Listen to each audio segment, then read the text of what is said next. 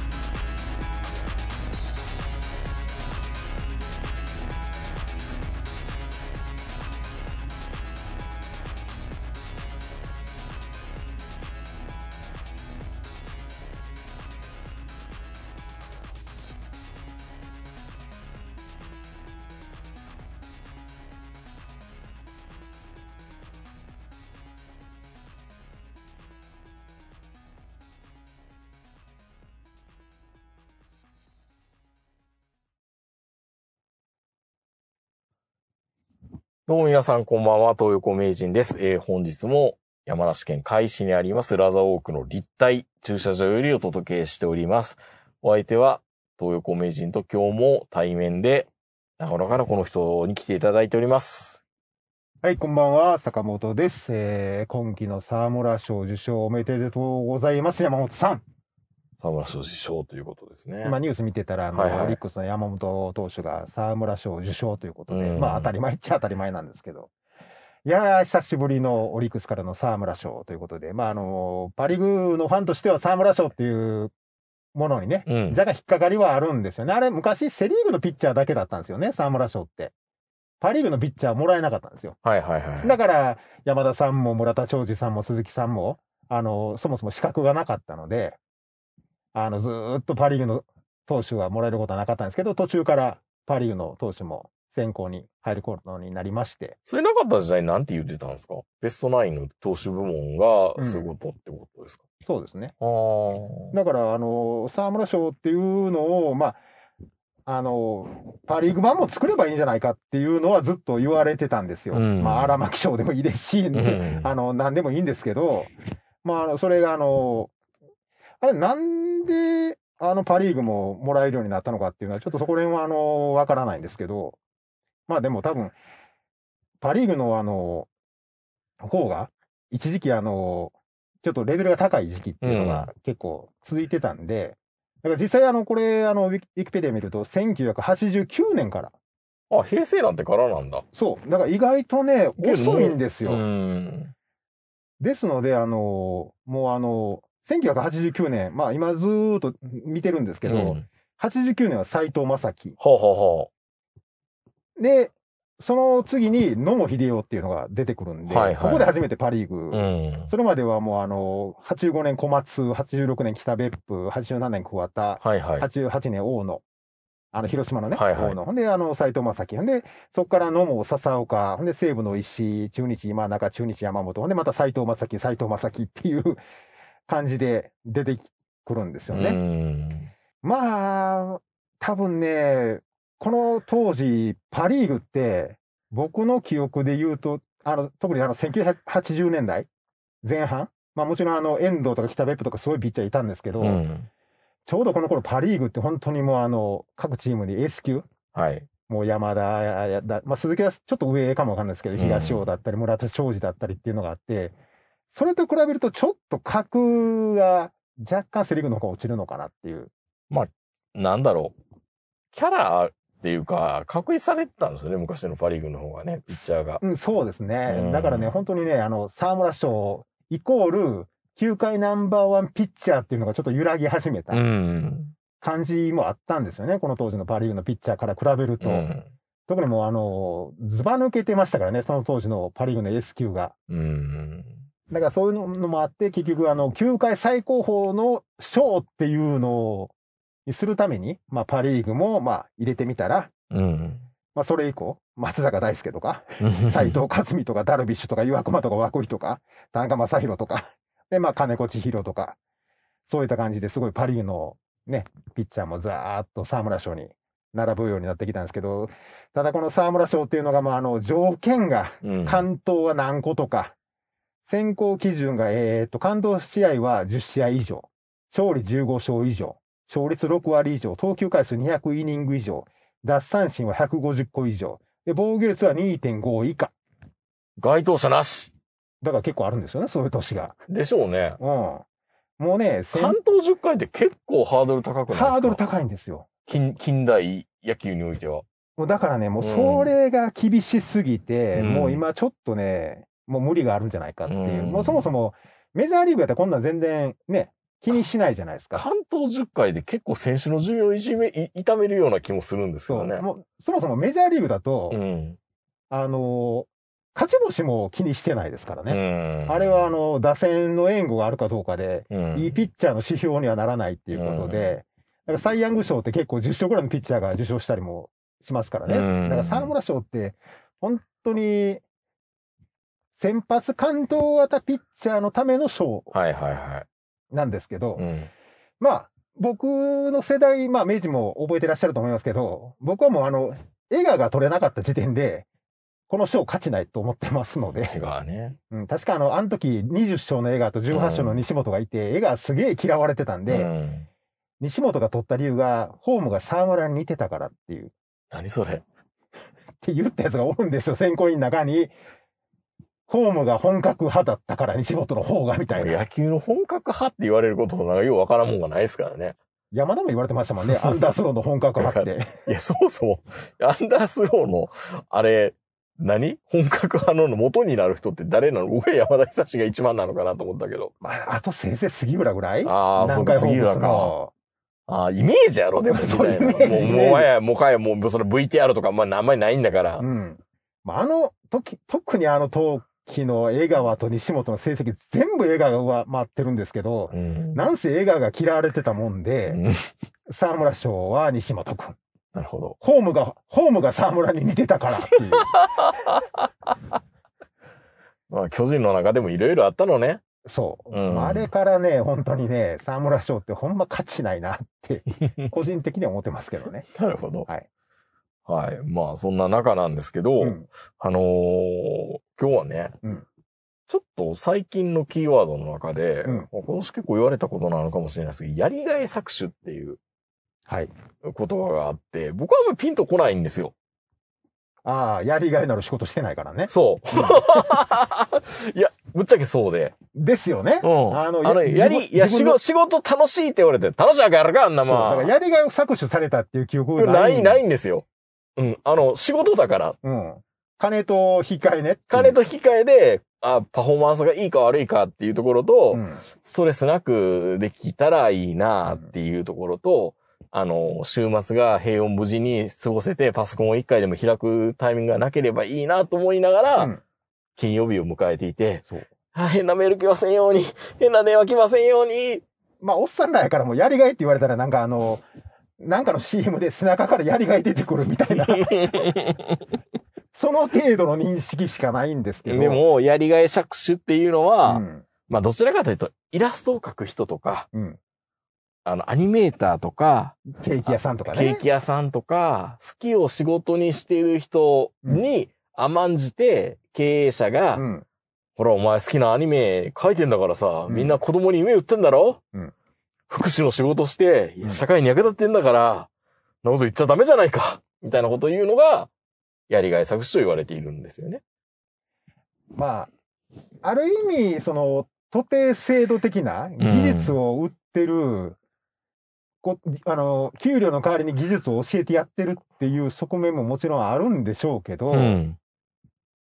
まああのね、外国の方があの技術習得のために来て、安い給料で農家で働かされたりするのもある意味それに近いのかもわかんないですけど、うんやっぱあの好きを仕事にしてるでしょっていう、あの前提？うん。逆あの好きを仕事にしてると、若干日本人ってあの後ろめたいというか、うん。なんかそれっていいの？みたいな感じで思われてるところがあるじゃないですか。うん。好きなことしやがってっていう。うんうん。だから給料安かったって文句言うなよって、周りもそう思ってる節があったでしょ？うん。だから、なんか、どう見てもや給料安いのに、ディズニーランドでずっと働いてる人とか、まあ、ど好きなん、じゃあ、じゃあそれをバランス整えているんだったらもうやめた方がいいし。そう、ただ、うん。あの、搾取されてる側うも、ん。しょうがないよねって思ってますやんね。うん。だから、ある意味よく言うのは、あの、好きなもんを仕事にすると逃げ場がなくなるよっていうふうなことを言うじゃないですか。まず、その就職とかするときに考えることで、うんまあ、まさにそれの延長線ですよね。まあ、あの、うんそうでなんですけどうね。ん。だから僕らは好きを仕事にしてないんですよ。まあ、あの、好きを仕事にできるほどのスキルがなかったから。好きを仕事にできるんやったらしたかったですよ、僕は。うーん。ただ、あのー特にあのーまあ、イラストとか、うんアニメーターの人ってあんまり僕よく知らないんですけど、うん。あの、ケーキ屋さんとかラーメン屋さんとか、うん。特にあのー自分が尊敬してるそういうあの職人さんに弟子入りするようなとこあるじゃないはいですかね。はいはい。で、まあ僕も過去の経験でちょっとあのーカメラの修理っていうのをうん。やりたくて、まああのカメラのそういう技術者というか、とこにあの、まあ弟子入りに近いですよね、僕の場合は。あの、あの、例の茶屋町の事務所の社長のとこね。そうそう。で、はいはいそこで、あのーライカとか、うんその当時の、あの、クラシックカメラの修理を教えてもらってたんですけど、うん。今考えると、まあ、やりがい搾取に近かったですね、やっぱり、ね。、えあの社長が？あの、いや、だからね、うん。搾取してるっていう、そういうのもないんですよ、搾取さ社れてるって意識、あ、えー坂本さん搾取されてるって意識もない。長で、向こうも搾取してるっていうのもない。意識もない。徒弟制度ってそういうもんなんだそういうねもんでしょっていう、うんこっちは技術教えたってんねやっていう。だからその間、独立するまでは安いよって最初に言われましたからね。ねまあ、で、まあそういうもんかって思って、まあ実際あの技術を、まあ、あの、教え込まれて、まあそれはそれで役に立ってると思うんですけど、うんまあそれをね、自覚してないっていうのがね、でも、それ自覚してしまうとう、ん。手止まっちゃうでしょ？そう。まあ、もちろんね、その当時は、うんまあ、あの、そういう、まあ夢っていうかね、好きな子や、とやってるからって自分でも思ってたんで、うん。最初の2年ぐらいは1日も休みもなかったし、うん家に帰るのは1週間に1回ぐらいだったし、うん。で、かといって、最初にもらったボーナスで3万円やったかな。ひど。最初の給料とかボーナス聞いたらびっくりしますよ。あ、そんなひどかったんだ。うん。ええ8万円ぐらいだったかな。すっごいね。で、うんあの、要、は、歩合制やったんですよ。うん。だからカメラ1台修理したらこれだけ払うよっていう。うんでも、お前今、3日で1台ぐらいしかできへんやろっていう感じで、給料払われてて。まあでもそれはもっと払ってもよかったんだけど、うんそうやらないと伸びないからっていうのも、まあ、伸びないし、人も雇えないっていうね。実際やってなかったんだ。実際雇えなかったんですよね。うん。ああ。まあ逆にあの途中からあのすごい技術がガーッと上がって、うんもう月に50台も60台もできるようになったら、うん。普通に計算すると給料60万ぐらいになるんですけど、うんまあそのその月はごめんって言われて、これまでしか払えない。今度から固定にしていいかなって。ちょっと待てこらって、その時はさすがにちょっと怒りましたけどうね。約束ちゃうやんっていう。いやでもね、やっぱりね、今考えると、あれはちょっとね、ほんで、僕の次に入ってきた子いるんですよ。結局僕の後に3人ぐらい入ってるんですけど、はいはいはい。みんな半年以内に辞めましたね。ああ、坂本君な、長続きしたんだ、すごく。いや僕はもう入った時はすでに25ぐらいだったんで、もう後がないってうん、うん。思ってたんですよね。もうそもそもスタートも遅いし、うんだから、僕はもういや、ここでしがみつくっていうか、これやるしかないって思ってやってたんですけど、もううん18、19ぐらいで無理ですね。ああ。うん。かといって別にあの、有名パティシエのとこにみんな来たわけじゃないじゃないですか。うん。だからね、えーあれどっか、どこでした？サンダかどっかかな？あの、ケーキ屋さんでうん、やりがい搾取やって言われてましたけど、うん。じゃああの後みんな辞めたのかって言ったら多分辞めてないと思う。やめてないですよね。だから、やりがい搾取って言われたらもう徒弟制度が成り立たないっていうのと、うん。まあ、ややもすれば今ね、天ぷら職人とか寿司職人とかうを、んなんか背中で見て学べみたいなのは確かうにん。非合理だっていうのもあるし、動画とか撮ってもうちょっと研究すればいいじゃないかっていうのもうんうん。もちろんね。多分あるし、うんもうその小学生にうさぎ跳びやらせるのなんてナンセンスだみたいな、まあすごく科学的なことも言われてるわけで、まあ、うさぎ跳びはナンセンスやと思いますけど、どっちが正しいの？その徒弟、正しい徒弟性っていうのなんかあんのかなっていうのは。まあ僕の場合で言うと、うんそのカメラの修理、うん。今だと YouTube もあるし、うん。そういう本もいっぱい出てるんですよ。うん。だから、やろうと思えば独学でできないことはない。まあね。ただ、うん。やっぱりね、あの、直し方、うん。修理の仕方っていうのは本にも出てますから、うん YouTube と本があれば、それこそ、あの、iPhone のバッテリー交換だって誰でもできる時代じゃないですか自分ね。でできるようになりますからね、今度かうんら。ただ、うん。やっぱり職人っていうのは、ああの、素人ができない失敗をいっぱいしてるわけですよ。うん。金がかかる失敗、ね。金がかかる失敗を山ほどやってるんで、うんだからこそ金が取れる仕事ができるようになって、まあ僕もね、あの、一回、あの、カール・ツァイスのレンズを分解して、まあ、カール・ツァイスって、あの、言われてもちょっとあれかもわかんないですけど、いいレンズね。すごい高いレンズなんですよね。あの、50ミリとかでも30万、40万するんですけど、うんあれを分解するときにピンセットでレンズに傷をつけたことがあって、あ。まあ本当にね、うん。それ以降一度もレンズに傷つけたことないんですよ。当たり前やけど、もうガリって言った瞬間に人生終わったと思いますもんね。うん。よく言ってましたもんね、坂本さんね。うんだからね、そういうね、失敗の数、経験が山ほどあると、結局引き出し増えるじゃないですか。うん。で、その引き出しが結局その職人の、まあ、経験と知識になっていくので、あの、もちろん専門学校3ヶ月でやったら寿司は握れるんですよ。うん握れるんですけど、引き出しがないんですよね。うん。でその引き出しに僕らお金払ってるところもあるので、だからそういうので言うと、やっぱりその、ある程度の経験っていうのは僕は必要だとは思うんですよ、ね。でもやるとやりがい搾取って言われるんでしょ？そう、だからね、結局のところ、うんその、まあ、あの、先ほど言ったあの、カメラ職人でもケーキ屋さんでもラーメン屋さんでも、それこそあの、宮大工とか、そういっ。た職人さんも全部そうですけど、そういうまともな給料払ってたら若い弟子取れないっていうのがまずあると思うんですよね。じゃあどうしたらいいんだろうやっぱり、じゃあ、お金を、まあ、少ないながらももうちょっと上げないとダメなのか。いや、もう、一番簡単なのは、うん。国が補助することでしょ？そういうふうなう、ん伝統工芸的なものとか、そマイスター的な制度があるんであればね。う。うん、まあ、今度ね、また消費税云々で、もうそういう職人が狙われてるみたいな話になってますけど、うん。まあ実際ね、でも僕らようドイツではマイスター制度だみたいなこと言いますけど、ドイツのどマイスターも大概らしいですしね。そうなんですか？やっぱりね、うんドイツって意外とその職業差別とか結構厳しいところで、え、なんか全部認められてんのかなとそう、僕らの中では見認められてるって思ってるんです。うんやっぱりドイツの中では、いや、ああいうのは頭悪い人がやる仕事みたいな、えそういうのもやっぱり、ええやっぱ、やっぱあるのはあるんですっえて。え思ってたんと違う。もちろんね、だからそのマイスターっていうのは確立はされてるけど、うん。いや、それ日本でもされてるよ。ただ、うん。いや、だから勉強できなかったからでしょ、みたいな。まあ、早めに選抜されますからね、そう、だから、ね。うん、だからそういうのもやっぱり、あの、あるのはあるらしい。いや、だからね、本当にね、難しいんですよ。だから、あの、逆にほんで、今、その、先ほど言った、うんやりがい搾取って、その、やりがい持ってやってくる若者って言ってもみんな高校とか大学卒業してるじゃないですかね。うん。昔みたいに中卒の子供やったら本当良かったんですよ。金の玉みたいなね。そう、中卒の子供やったら本当にもう育ててあげる。うん。ご飯も食べさせてあげるし、仕事も教えてあげるし、まあ、独立するまでは給料ほとんどなかったかもわかんないけど、まあ、お小遣いでいいですからね。そう、本当にあのうん昔ののれん分けっていう制度がよくできてたっていうのは、ちゃんと店持たしてくれるっていうのがあったからでしょうん。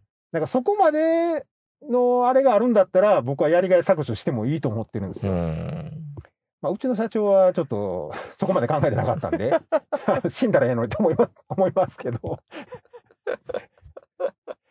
いや、本当にね、あもう自分のこと考えると、もちろん今置かれてる、このね、あのなんかいつの間にやら、そこそこ大きい会社に入ってこういう給料もらえてるっていうのは、あの会社で苦労したおかげっていうのもあるので、うんなかったことにはしないんですけど、うんいや、今やったら多分ね、ぶん殴ってやめてますね。やりがい搾取でも、まあ、そうですよね。まあそういう意味で言うと、うん。僕の人生一番やるがやりがい搾取っていうのは、まああのカメラ職人の仕事と、うん。まあイニシャル G というラジオでしたよね。やりがい搾取。ああいや、あれは、あれはやりがい搾取でしょ？いや、だって、一銭も、一銭にもならないんですよ。あその、しゃべれやっそうて来るわけですね。ピンポンって土曜日の夜に。そうそう。ほんで金曜日の夜とかにねもちろん僕も喋りたいっていうのがあるから、いや、全然、いや、もう、よう来たなっていう感じで喋るじゃないですか、うん朝まで。今考えたらやりがい搾取ですよあれは。じゃあって。そう。おもんないねん、お前みたいな。いやいや、それは、でもまあ確かにそうね。そう、だって、うんまあ、まあ、もちろん明治もそうですけど、うんこういうのって、ある、ある意味、やりがい搾取じゃないです自か。分でまいた種のやりがい搾取ですけどね。そうそう。でもね、本当まあ、これはね、もう、僕ら分かってるからいいんですけど、うんまあ、あの、わか、やりす、やり始めてちょっとしてからこれ間違ってんちゃうかなって何度も思いましたけど、ちょっと自分のね、仕事とかいろいろ。いろいろもう犠牲にしますからね。そう、犠牲にしすぎじゃないって。うん。まあ、それで結局ほら、やっぱりね、ちょっと、まあなんかいろいろあったらチってなりますからね。いろいろあるわけじゃないですか。ゆとりないからね、お互い。だから、お互いね、そういうのもあって、乃木ツアールになってるわけですから、それはそれで、あれは必要だったっていう、まあ、黒歴史嫌やから、あんまりあの、最終回のこと言わんといてくれって思うんですけど、でもまあ、なかなかね。いや、だからやりがい搾取の行く末があれだったってことですからね。いや、でもね、本当に、あの、自分のあの、本当あの、10年間ぐらいかな。うん。あの、逆に言うと、あの、イニシャル G がなかったら、うん。吐き出すところがなかったんで。続けられたかどうかっていうのもわかんないんですよ、僕。今、今の形になってたかどうかもわかんないね。そう。だからね、うんあの時にイニシャル G に出会ってなかったら、うん。吐き出すところがなかったら多分、どっかでブチ切れてた？まあ、ぶち切れて嫁さんと離婚してた。そう。だから本当にね、いろんな意味でやっぱり、まあ、のターニングポイントではありかますよね。感謝してるんですよね。えー全部にえーまあ、いろんなこともね。そう、いろんなことも含めて。で、あの当時のことを思えば、大体のことを乗り越えられるので、いや、まあまあ、病院に運ばれたりしてましたからねそう、。だからね、いや、エコノミー症候群で。いや、本当ひどかったんですよ、あの頃僕。うんまあ、仕事の仕方もそうだったけど、ラジオうのん。追い込み方もすごかったですからね。だって一週間に一回しか家帰れないのに、その一週間の一回にピンポーンって来るんですからね。そう。もう恐怖でしかないですよね。まあ、2週間に1回でしたけど。うん。いや、でもすごいですよね。ほんで、うん名人は名人でそれを、あの、編集して、あの当時の MD を編集して、そ毎週上げるわけでしょ？う。まあもう本当になんか途中で寝落ちしてるっていうのももうパソコンの前で寝落ちしながら朝迎えるっていうの多かったですからね。今やれって言われたら絶対無理やんね。無理無理無理。うん今日は休もうですよ。そうそう。だから、まあ、本当にでも、何か突き動かされるものがあるから耐えるんでしょうね。そうみんなケーキでもラーメンでもラジオでも何でもそうですけど。うーん。だからまあそれをやりがい搾取って言われたらまあそうなのかもしれないし、うんまあ、ちゃんと対価払ってあげたらいいわけでしょ？そうですね。うんなかなかその、まあじゃあ、あの当時の社長に、うん。もう手取り25万払えって言っても実際のところ、無理でしょうしね。うーん。言うたら自分のカメラの修理の上がりだけでもう一人分の給料払うわけでしょ。まあね。まあそう考えるとね、無理。って考えると、それは職人おらんようになっていくよねっていうう。ん。もう、はっきり言って今はほとんどいないじゃないですかね。うんカメラの修理できる職人もいないし、それこそあの、京都の染め物とかそういうことしてる職人さんもいなくなってるし、もう無理なんですよね。うん職人自体が、そう、あの、個人に頼って次の世代に技術を伝承するっていうことが。やっぱ国が補助せんとダメなのかな。国としたらおそらく、うん。なくなってもいいと思ってるでしょ。まあね。うんう。ん。別に時計なんか新しいの買ったらいいから時計職人とかいるみたいな感じでしいや、ょ。もう、クォーツでいいんだったら、はい、プリントプリントみたいな感じで量産できますからね。そう。だからね、うんそう考えると、もうそろそろ、まあもちろん今、お高い時計をさされてる方も、うん。修理できる人ほとんどいなくなりますよ。まあ、時計の趣味は趣味でやるやつが出てきてるから。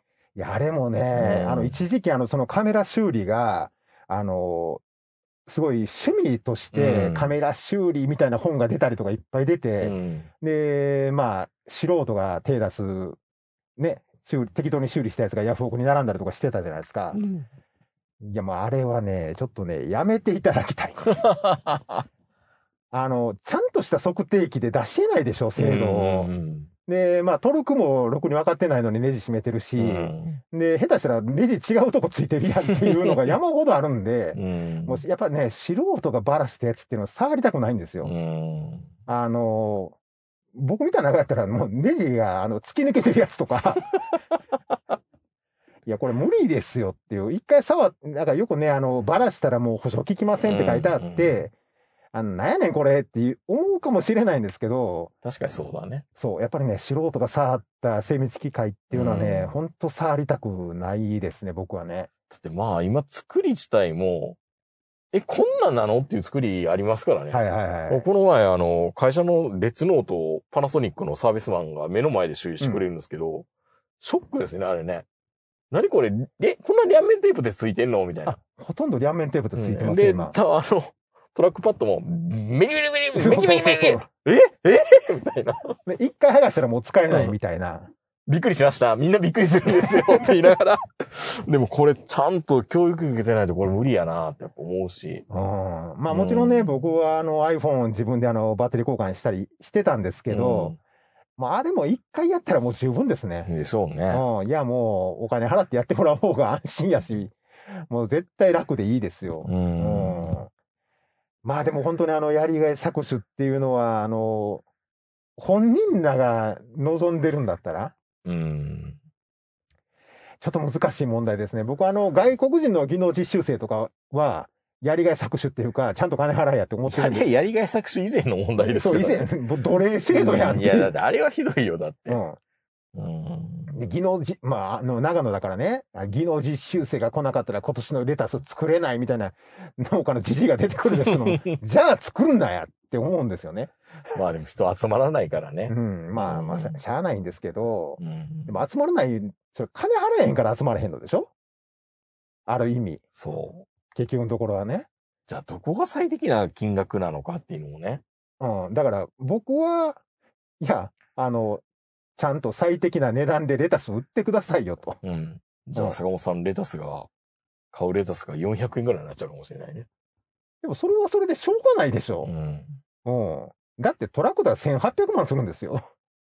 はあ、何個作らうブランドダメなのかいや、しちゃいそもそも、まあ。だから、だからね、そもそも、うん。もう、日本のその小さい農地うで、ん。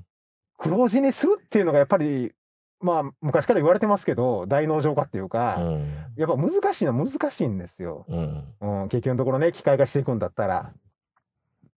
まあまあ、技能実習生はね、まあ、あの、全然ちょっと違うと思うんですけど、いやー、もし、で、今からね、うん。僕らの世代がまあ、定年していきますよね。はい。そうすると、またね、これが邪魔になるんですよ。ほう。まあ、ある程度、趣味で蕎麦が作れたりとか、いろんなもん作れるじゃないですか。うん。で、うまい人が店出すでしょ。うん。学生に腹いっぱい食べてもらったら、それで幸せだから、みたいなこと言って、カツ丼300円とかでさ、いや、だからね、あるある。あるある。あのね、本当にね、あの、んもう、僕の絵を見てくれるだけで、それだけで、みたいなことを言ってるやつとか、うん。いや、下手やったらいいんですよ。うんクソまずいカツ丼とか、クソまずいたこ焼きとか、それなりにうまかったりするんでそれなね。りにのもん出しおるんですよ、そんなやつに限って。もうだからね、やっぱり物の正しい値段っていうのをね、うん、いろんなもんそうだけど、そう。値段下げたり上げたり、ね、ちょっと考えないとね、さっきのあの、アップル製品じゃないけど。そう。いや、もちろんね、そんなおっさんがね、いや、喜んでもらったら僕幸せなんでって言って iPad 作ってくれんのやったらいいよ。そのおっさんが5000円で出してくれるんだったら僕買いますけど、いや、買うよね。いや、でもそういう問題でもないしね。ままあ、そういう奴らってほら、やっぱ年金っていううんバックボーンがあるから、儲けようと思ってないんでっていう、その、悪気はないんでしょうけどね。いや、まあそこで儲けてもらって還元するなり後継者育成するとかしそうそうそうそうてくれたらいいんでしょうね。うん、儲けようと思ってないんでって言ったら、いい話みたいな感じになってますけどね。じゃあもうこのラジオもやりがい搾取じゃなくて、やっぱり、あの、マネタイズしないとダメってことですか？いや、このラジオはね、聞く方が多分苦痛やと思うんで、僕ら金 払う方は、そうそう。み1時間も時間取ってもらってすいませんっていう。いや、本当そうですよね。いや、本当そういう感じなんですけど。うん聞かれれば聞かれるほどペナルティにならないと、みそたい。いや、でも本当にね、やりがい搾取って本当、徒弟制度とか職人の世界で言うと、でも、ねまあもうでも、一対のもんですからね。うんうん、やりがい、さ搾取って言われたらそれまでかもしんないけど、本人らのその話を聞いてないので、うんそのサンダのケーキ屋さんにしろ、その、まあディズニーランドにしろ、僕ら旗から見てるとやりがい搾取って簡単に言いますけど、まあ本人喜んでやってるわけで嫌だったらやめたらいいじゃんみたいな。よくあるじゃないですか。でも、でも、その、ブラック企業で働いていて、うん。嫌だったらやめればいいじゃんっていうのがなかなか決心つかないとか、やめれないとか、うん。っていうのも多分あるみたいだから、いやー、やっぱり仕事変えるっていう、この環境変える怖さ、怖さは多分あると思う。あるんですよね。うんで、しかもやりがい搾取って言っても、明日買う米ないっていうレベルではないんでしょ？うん。あの残業代が出ないとか？うん。微妙やん、そこ。そうなんですよ。まあだからもう、まあ、なんか、何？人材の流動性云々って言うんだったら、うんどんどんやめたらいいんですよ、会社嫌やったら。まあうね、ん、淘汰されていって、もうそんな会社潰れてしまったらいいんですよ。昔のカメラマンのアシスタントなんて本当にやりがい搾取の最たるもんやと思いますけどねも。う、亀足とかも、もうスタイリストとかね。うん、だからよく芸大の写真学科の子がね、うんカメラマンのアシスタントになったりするんですけど、うんやめときって思う。やめときって思うし、うんほぼほぼやめますよね。うん。やっぱり。やめてるな、確かに。うん、そんなね、あの、フカキョンの写真撮れるようになりましたみたいなやつに会ったことないもん。うん。でも、ああいうのも、じゃあちゃんとした給料払えよって言ったら、まず無理でしょ。すいません。ですよね。ね。いや、ちゃんとした給料を払ってもらってる。いや、だってもうクリエイティブとか、もうケーキもそうだけど、うん頑張ったら素人できるんだもん。撮影なんかも。そう言い始めると、イラストレーターから何から全てそのうなんものが今、ですよ。そうなんですよど。素人がそれなりのもの出してくるっていう国にですから。全部なってきちゃってるから、うんやりがい搾取云々の前に、定価がね、定価がね、崩れてるっていうか、何が正しい値段なのかっていうのが、みんなもう一回ちゃんと改めて無理に手当てて聞かないとダメなんですよ。やっぱね、ツイッターでね、S さんが無料で書かされてるとか、うん安い金でちゃんとお金をもらいましょう。1枚3万円と言っていや、それで3も万円でも安いやろそれで。も安いやろっていう。3万円？お前の時給、普通にサラリーマンで働いてたら、うん、無理やん。倍やで。なんか、ああいうツイッターとか見てると、本当に今、日本で、ちゃなんとした、あの、寝頃感分か対ってる人っていい価のかなって中村さんぐ。らいじゃないの？いやいやいやいやいや中村さんだけちゃうまともに給料もらってんの？いやいやいやいや、そんなことないと思うけど。中村さんでももらってないの？もらってるよ。でしょ？もらってる、もらい、もらってるいや、違うよって言うかもしれないけど、いや、でも、食べていける？いや、だから、あのー正直、うん日本ってあんまりこの単価とか金額のことを明けピロギに言うのがダメじゃないですか。うんまあ、僕ら比較的なんか正直にはいはい。言う方だけど、うん年収がどうこうとかって言うけど、やっぱり物の値段自体をもうちょっとちゃんと分析した方がいいし、じゃあ例えば100均でキャンドゥとかダイソーで買ってきたやつを、これ100円で作れるかって作れないじゃないですか。おかしいよね。うん。まあ、そういうこと言い始めると、僕はあの、ツイッターで、うんいろんな写真家の方フォローしてうて、ん。すごい綺麗な写真を上げてくださってるんで、うんうんまあ、これってあの、ダウンロードしてもいいのかなとか思うけど、うん写真集買う気なくなるもんね。だってね、デバイスで見てる方が綺麗かもしれない、そう、デバイスで見てる方が綺麗やし、いうん。や、あれってどうその、そのためのあの、え NFT か NTF かじゃないですか？いや、でも別にあの、本物じゃなくてもいいやん。うん。いや。坂本さんのためだけに撮った撮影ですよって言っても、いいやいやいやでも本。当にね、あの、本当あの、すごい綺麗なあのね、大阪空港の写真とか、ああ、あれ見た見た。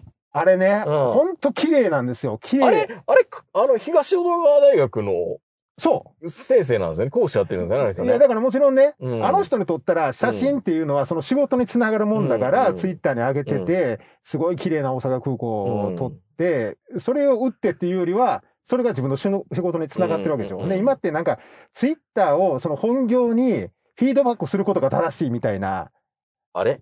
なんか考えっぽいんですけど、全体いろんなものがね。でも、あの写真とかあの動画をあっこで見れたら、うん。ほぼほぼ僕ら写真集買わないですよね。だって写真集図録とか、うんあの、てん、あの、古典とかね、うん。うん、なんかそういう見に行っても、うん。図録前上がって買うけど、うん後で、邪魔やな、これ。いや、だからね、まあ僕もちろん、僕も、え、え何か柄にもなく、エッシャーの図録とか買いましたよ、この エッシ前。ャーとかいらんやろ、どう考えたって。いや、でも今更エッシャーに積んでどうすんねん、本い人分かれへんいやいや、分かれへんけど、うん買っちゃったんですよ。はいはいはい。やっぱりエッシャーすごいね、騙し絵と言うけど、2回ぐらいしか見てない。そう、そうですよ。だからね、今更、どんだけひまわりに高い値段つけようが、和田誠店に行こうが、死んでるからね。そう、本人に行かへんからね。生きてるうちに金積んであげないとね。そう、だからね、ツイッターでもし投げ銭制度があるんだったら、あの、大阪空港の写真だって僕は投げ銭してもいいと思ってるんですよ。じゃあ、もうとりあえずもう、ああの先生に、うんアマゾンギフト券ぐらいなんか送っといてあげたら。いやいや、だから、まあ、漫画の場合はね、うんうん僕ツイッターで読んでる漫画は、え、あのアマゾンギフト券を配るんですか？いやいや、あの、単行本出たら全部買ってるんですよ。ああ、まあまあまあね。ツイッターで面白いと思った漫画は。うん。まあ、あの方、もし画集だ、で、出してくれたら僕買うと思うんですけど、うん。結構見る、あの人の写真って、なんかあの、月刊写真なんとかみたいなんで、はいは私のあの、レタッチ方法みたいな感じ ばっかりなんで、なかなかね、僕らあの、あの、お金というか投げ銭でできないんですけい。ど、うん。でもあれも、ある意味その価格破壊というか、いや、だからあれも、もうちょっとなんか、無料で公開するんじゃなくて、なんか、難しいね。そう、あのね、だから本当その、その構造で言うと、素人のおっさんがそうややって、うん学生年300円でカツ丼出してるのと同じことだからね。そう、だからね、あの、まあ、うまいなと思うのは、あの、エロイラストを描いてるエロイスさんが、うんあの、ツイッターではビキニ水着着てるけど、うん。あの、ピクシブとかあっちのファンサイトの方では、うんあの、サボンっていうか、あの、全裸の方を上げてますから、そっちはお金出して買ってねっていうのがあるじゃないですかね。やらしいな。いや、でも、そう、いやいや、エロから。いエロやからい正しいね。うん。で、それってすごいいいやり方でしょ、うん。まあ、かといって、でも、あの、大阪空港の写真で、あの、こっちのあの、お金出すと、この飛行機のマーク見えますみたいな、そんなん別にいらんし。鶴のマークが見えるんだよそうそう。いや、本当にね、あの、最近ツイッターの写真も本当にレベル高くて。高いね。うん、まあもちろんレタッチやんけとか、あのね、某五稜郭、ちょっとこんなに、こんなに赤くないやろって突っ込まれたりもするけど、でも実際綺麗でしょあれ。偽物やったとしても。まあまあ、それでしたら鉄道の編成写真のよく揶揄されるやつあるじゃないですか。そうそうそこれの要件満たして初めて編成写真と認められるのです、みたいな。う。だからそういうのを考えると本当にあの、もうレベルが高すぎて、ん写真のレベルが高すぎて、いや、今考えるとあの、品山紀信1枚いくらやったの昔。そう。ふざけたおっさんやで、あれ。いや、だから、もうダメなんですよ。もう全部が全部素人とデジタルになって地続きになっちゃってるから、うん。よくない。まあかといってね、うんそう写真上げてる方とかイラスト上げてる方、やりがい搾取やと思ってないでしょ、思ってないね。だって下手したらツイッターの漫画下手したら、あれよりうまいやつおるよ。だって、あれもやりがい搾取になってるわけですからね、人によってはね。うん。あれ上げられたら、うん。あの、漫画で金もらってる人困る。うん。っていうのもあるじゃないですかねうんどうしたらいいんでしょうね。もうただで読むっていう時代になってるんでうね。ん。ん、で、そういうのが、いや、何でも無料にして、そういうツイッターをそうフィードバックして、別のもので儲けるのがいいんだよってプペったりするじゃないですか、みんな。プペったり？ね。みんなプペ、プペるやん。なんかもう、無償こそ最高みたいな。プペってるなどうやったらいいんやろ？なんか物には正当な対価があるんだぜっていう風に言っても、それはなんかお前らが余裕あるからやろうっていう風に言われちゃうんですよプペっね。てるやつって大抵そうやね。うん あの別なところでちゃんと、あの、あるでしょ？固定給うが。ん。だから、いや、もちろんいいんでしょうけどね。うん。無償でやるっていうのが。無償でやるって言ってる割には、あの、手伝うために5万円券みたいなの出したりするんですけど、プペってる人はね。ポケってる人はね。いや、難しいなああっちこそやりがい搾取だと思いますけどね。あれはね、あれは本当にやりがい詐欺ですよ。うーん。難しいなでもなんか、ですいや、だからもう僕らのネットラジオも、ポッドキャストもそうだと思うんですよ。だって素人とプロが一斉になってるわけだから。いやもしかして、いや、あの、もちろんね、あの、うんこの、ものすごいうがったというか、うん傲慢な考え方かもしれないですけど、うん僕ら無償というか無料でこれやって聞いてもらってるわけじゃないですかね。うん。プロからすると邪魔やって思われて邪る。魔ですよ。え、んあの、邪魔やって思われてるだけで嬉しいんですけど。いや、嬉しいんですよ。嬉しいんですけど、僕らがすごくもっとトークが面白くて、うんためになってっていうんであって、うん。例えばその日本放送とか TBS のポッドキャストを脅かしてるようなうん。古典ラジオ邪魔やな、古典ラジオ消されるんじゃない？あの、いやダイダイムの特徴でも一番上に古典ラジオって書いてあったよ。な。まあ、取り込まれてるからいいんじゃないですか、多あそうなんだ分どっかに。まあまあ、取り込まれてるって言い方ちょっと悪いけど。失礼な、ちょっいやいやいやいや、あの、ちゃんと、あの、うんちゃんと資本のあるところとと、、何そのあの温泉娘はあの、中国系に睨まれてるみたいな。あの、ちゃんと配信プラットフォームでげ限定の、うんあの、限定トークも聞けますみたいな感じで、その割にはどっからも声かけられたことないねんけど。我々？うん。うん、そんなんいいよ、だって。ランキングにも上がってこないし、単なる、単なる無関心じゃないですか。どうやったらアップルのあの、ポッドキャストのテーマに上がってくるのかな？文、文化、カルチャーを極める秋みたいな感じで出てくるかっていうと、うんまあ、サブカルってもう書いてないしな。うん。何がいいんでしょうね。さ非サブカルって言ってる非し。サブカルとか、うん。非生産的とも言ってるし、いや、もう、もうちょっと、あの、やりがい搾取してくれてもいいんですけど、ね、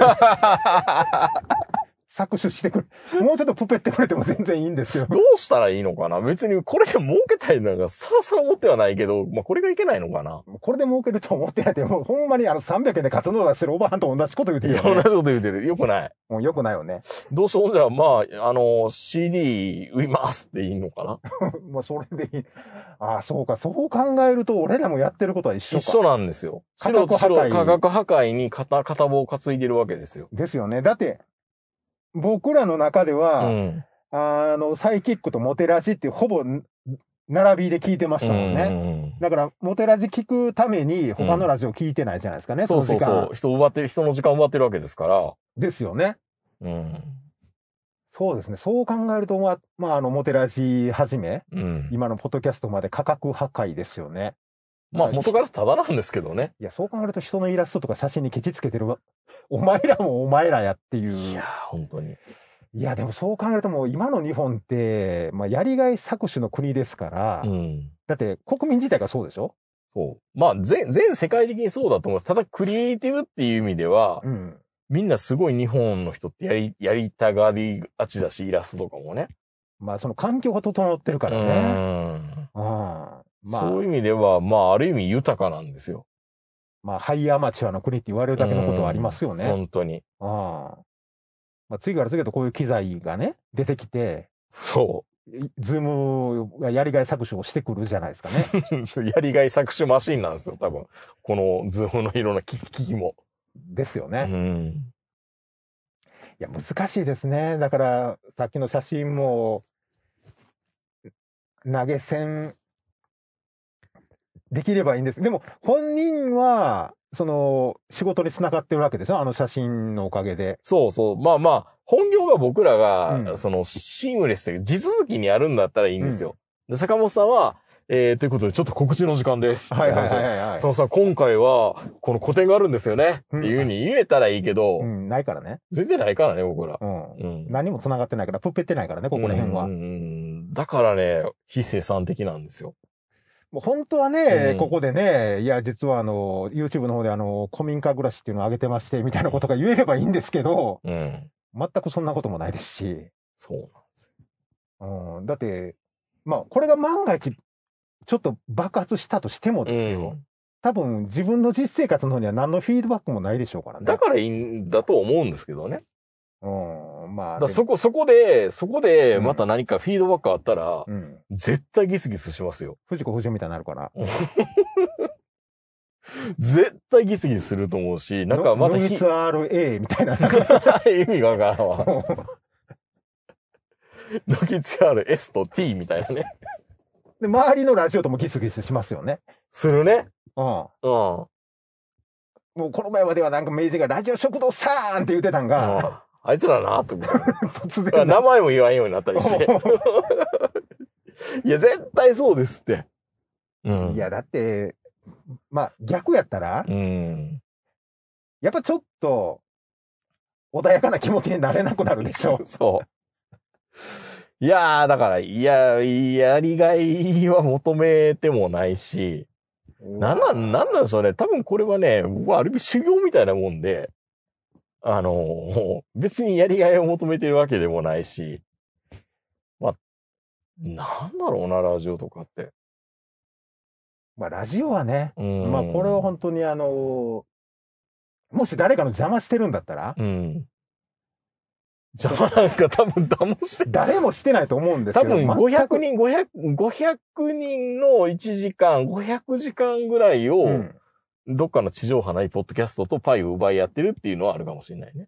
ですよね。うんだから僕らオートオールナイトニッポンのうん。何の邪魔にもなってないと思うんですけど。でもそれでも0.00001%ぐらい、うん。微粒子レベルで邪魔してるかもしれないですそれは本当にあの、下町でうん。安いカツ丼とかラーメン作ってんるおばあちゃんと多分一緒なんですよね、きっとね。あのー定年してから近所の子供たちに食べてもらったら嬉しいって50円でお好み焼き焼いてるお ばあちゃんとか。まあだからそれでもやめろとも言われへんしね。ねうん。え。またね。もうそういう世界だから結局、その人たちを一線隠すような、うん。なんかプロに求められるレベルがさらにハードル高いっていうことですよね、うん結局。うん素人がこのレベルできるんだから。だからもうどっかでみんな疲れてこないのかななんか。プロもプロで疲れてると思うんですよね。いや、だって、大変ですよ、今のテレビ番組面白いの作るって。もういろんなことに配慮せんとダメだから。ああうん。いや、それはテレビ東京の人たちの方がまだ若干プレッシャー少ないから、うん。好きなことやらせてもらってる雰囲気あるじゃないですか。うんだからいいっていうのうんで、あと NHK ね。うん。NHK もまあ攻めてるとか言って、ちょっと面白いことやったら攻めてるって言われてうん褒められる。うん。もう元々のハードルが低いからね。ね。いや、フジテレビとか TBS とか大変ですよ、これ。テレビ局もやりがい搾取かな。いや、プロって本当大変ですようん。で、ちょっとね、本当にあのクソ高いうん料理出して、水800円取るだけでみんなから非難合々じゃないですかね。いや、物の値段ってあるから、いやいやいやいや、い山、山に水運ぼうもの高いねんみたいな。や、本当にね、うんあの適正価格って、うん。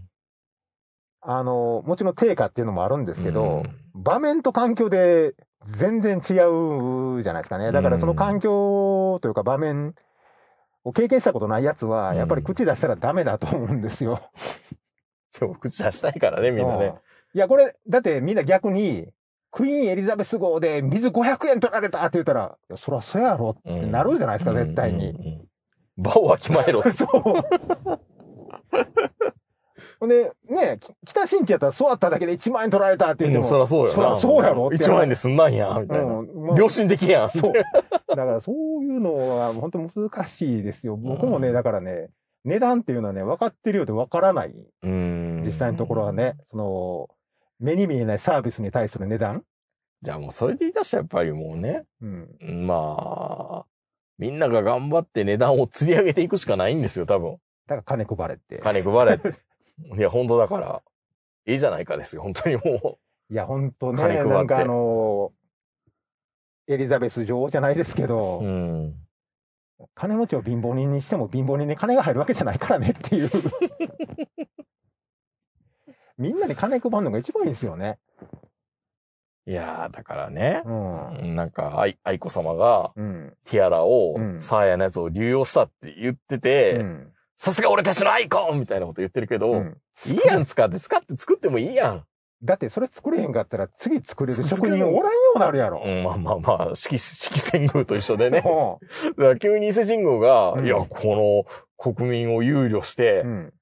この式年遷宮なんていう握手はう、ん。やめますって言ったら、宮大工育たなくなっちゃうんですよね。そう、そうなんですよで。必要に迫られてやってるっていうのは、なんか理由があるからね。規則の持ってるもんって、ほぼ職人の技術伝承のためだけでしょ。うんうんうんまあ、持つよ、多分。あと、あと100年ぐらい頑張ったら。でも、無理やん。うん。だからそこら辺はやっぱりね、使うとこは使っていただいた方うが、ん。全然いいと思うんですよね。いやもちろんね、今でも国立競技場は使えたと思いますし、うん。あの、500円玉だって別にそのままでよかったと思うんですけど、あの、三種の合金まで入れんでもいいんやけど、うんそこは、だって、全然普段いらんやろって思いながらもずーっと作ってる人いるんですよ、彫金やりながら。うん、いるいる。あの人たちをずっとやっぱり雇うというか、うん技術の伝承していくためには、定期的にやっぱりデザイン変えていかないといけない。うん。もちろん偽偽札とかそういうのもあるんでしょうけどね。やっぱある程度その、そういうのを考えると伊勢神宮は作っとかないといけないですし、ティアラも作らないとね。まあ、うんティアラはいっぱい田崎、田崎 とかその辺に言ったらあるんでしょうけど、いやでもね、やっぱりね、違うと思いますえよ。皇室に使うようなティアラは？あのね、うん。皇室にティアラを、あのね、まあ、ティアラ使うのがそもそもそこしかないと思うんですけど、うんそれを作らせるっていうことは、うん。ある意味日本シリーズの開幕戦任せるのと同じぐらいじゃないですかね。田崎真珠の中では。そう、だから田崎真珠かどうか分からへんよ。でも爆発、そういう場面を与えるっていうのうが、ん。やっぱりその職人を一段階上に上げるっていう意味では必要な場面ですよ。まあだからね、まあすごいそれは、あの、グッドジョブだとは、うんやっぱり初見は思うけど、うん。まあね、皇室から金使ってもらわんと、日本国民使えないよね。そ緊縮緊縮で言っちゃうと。う。で、もしかするとそれうん金取ってないかもしれん。それこそやりがい搾取なのでかもしれないけど。るかもしれないけどね。うん。でうんもやっぱりそこはね、理由あるんだから、やっぱり作ることには。いや、一時期ね、うん昔、昔言われましたよ。エリザベス女王はハンカチを太ももの上でこすって、アイロンは使わないらしいですよ、みたいな。何それ？なんかそ貧乏エピソードを出すんですよ。あのおばあちゃんそんなことしてんの？そう。だから、あの、うんこうやるとアイロンいらないのよっていうようなことを言ね、う。それおばあちゃんのポタポタ焼きのチーム？そうそうそうそうそう。それエリザベス女王がそのことやってるから、うん。あの、そういう倹約こそ B みたいなうん。ことを昔よく言ってたんですよ。うん。でも、いやいやいや、もうクリーニング屋さんに任せましょうよっていう。あの、アイロンする技術っていうのもすごいわけじゃないですか、クリーニング屋さんのね。ね。ハンカチを変な形に伸ばさないように。ハンカチのアイロンかけって難しいですよね。難しいですあれ意外とね。あの、結局膨らんじゃったりとか、うん四角が四角でなくなったりとか。うんで、アイロンじゃなくて固定でやるんですけど、本来は。うんそういった技術に金を出そうっていう。うん。まあもう今、おそらくその技術もどんどんどんどんなくなっていってるんでしょうけどね。ね今のクリーニング業界では。でもそれしょうがないよね。俺らが職人に金出さないんだから。難しいな本当に。いや、本当にね、まあ僕も職人の貸しくれとして言われしていただきますけど、うん。修理には金を出していただきたいいや、本当そうですよ。の。うん。ほんで、うん。新品買うより高い場面もあるんですけど、だって、組み立てるん、工賃で考えると、工賃っていう概念がね、みんなもっと考えた方がいいと思いますよ。一回ばらして組み立てるんですからね。うん。それは、新品買おうが安いよ。そうそう新品はだって新品の部品組み立てるだけなんで。うん。だからそう考えるとね、やっぱりね、ちゃんと工賃とかそういうのは出していただきたいんだけど、うん。それが、あの、正規の、うん。あの、高いって言われても出すことによって、やりがい搾取じゃなくなる可能性もあるじゃないですかね。職人の給料。うんまあね。うん。まあそういうのを、やっぱ結局日本人のそういう、そのサービスに金を出さないとか。ほんとみんなの湾岸ミッドナイトのあの、ね あの、あの、ネット、ネットでよく出るやつを読んだ方がいいっすよ。うん。うん。全部つぎ込んでるからですよっていう。いやいやいやいやいやいやもうネットラジオもそうですよっていや、全部吸い込んでるからですそよ。う。でも本当にね、やっぱりね、多分そのラーメン屋さんにしてもケーキ屋さんにしても、アニメーターにしても、もうアニメ見てる人は全員やっぱり円盤買うとか、そういったことで協力してるとは思うんですけど、まあ、もうちょっと気軽にお布施できるようにした方がいいね、本当にね。うん。うんいや、本当にね、サービスに金払う。で、まあ、ラーメン屋さん、まあ、ななかなかラーメン屋さんの若い人にチップ渡すっていうのも難しいんですけど、なんすかこれって言われちゃいそうですよね。どうやったらいいんやろうね。いや、本当にね、うん。まあ、安いのかな？結局ケーキにしても、寿司屋にしても、ラーメンにしても。安いのかな？いや、でもひょっとしたら、うん。あのー言葉悪いけど、中国の、あの、ホームレスみたいに、恵んでくださいっていうのを QR 決済ペイペイみたいなやつで、iPhone でね。今日一番輝いてたスタッフに100円投げ銭お願いしますみたいな。うん。ギブとは言いませんみたいな感じでやるのがいいんじゃないですか？そこまでして、そこまでして金欲しいかお前らみたいなこといや、言われれちゃいそう。いや、そうじゃなくて、彼らを育てるためにって言ったら、じゃあお前給料払ったらいいんじゃないかみたいな。まあまあそうなんですわかったんだ、転嫁させてもらうわ。うんな、ラーメン1500円な、みたいな。たった瞬間にう、ん。避難合合。避難合合。いや、だからもう、どうやろう？やっぱ新しい縁作った方がいいんじゃないですか、新縁をだ。から、すれって言ってるじゃないですか。だって、だって急にラーメン1500円って言った瞬間に、うんえってなるじゃないですか。でのみ？デノミ、デノミ、デノミなのか。うんそっか。でもなんかね、1000円の壁っていっぱいありそうな気がするんですよ。ランチも1000円超えてしまうか超えてしまえへんかって結構でかいじゃないですか。いや、1000円どころか500円でしょ？下手するとうね。ん。ああ。1000円って結構、お大臣ですよ。そうですよ、今はね。今はね。うんだから1000円超えるって、アッシアの奥さん？だことないやろ。坂さん思い出してください。今日、今日のお昼ご飯はいくらでしたか？ラザウォークで。食ったやつは。?1280 円。ほら、お大臣。ほんまや。ほんまでしょ？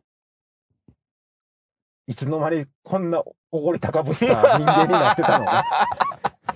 だからその意識がダメで、うん。1200円ぐらいかかるよ、だってそりゃ。山梨組んだりでもそんだけするわけですから。山梨組んだりでもね。組んだりでも。あの、初めてあの、今日山梨モデルっていうのを僕は体感しましたよ。はいはいはい。あの、LINE でうん。まあ、あ。れに600円ぐらいかかってると思えば。なことないやろ。いや、でもアメリカ行ったらマクドナルドで2000円ぐらい普通らしいですから。らしいですからね。いや、そうか、そうか、1280円普通ですよね。うん。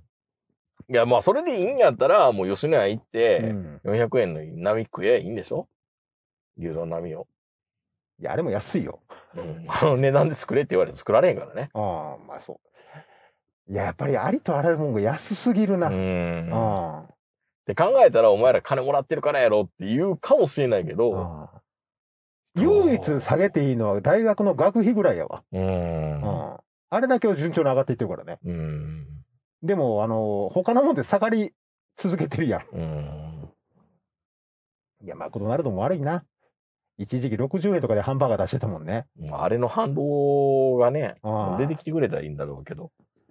そうですね。やっぱ、あの、うん。もう喋れば喋るほど自分にブーメランで帰ってくるので、やっぱり、あの、もう、ちゃんとした、うん。適正な価格で。適正な価格で、まあ、もう普段から僕はあの、あんまり100円ショップは本当に行かないようにはしてるんですけど、あの、100均はね、ダメですよ。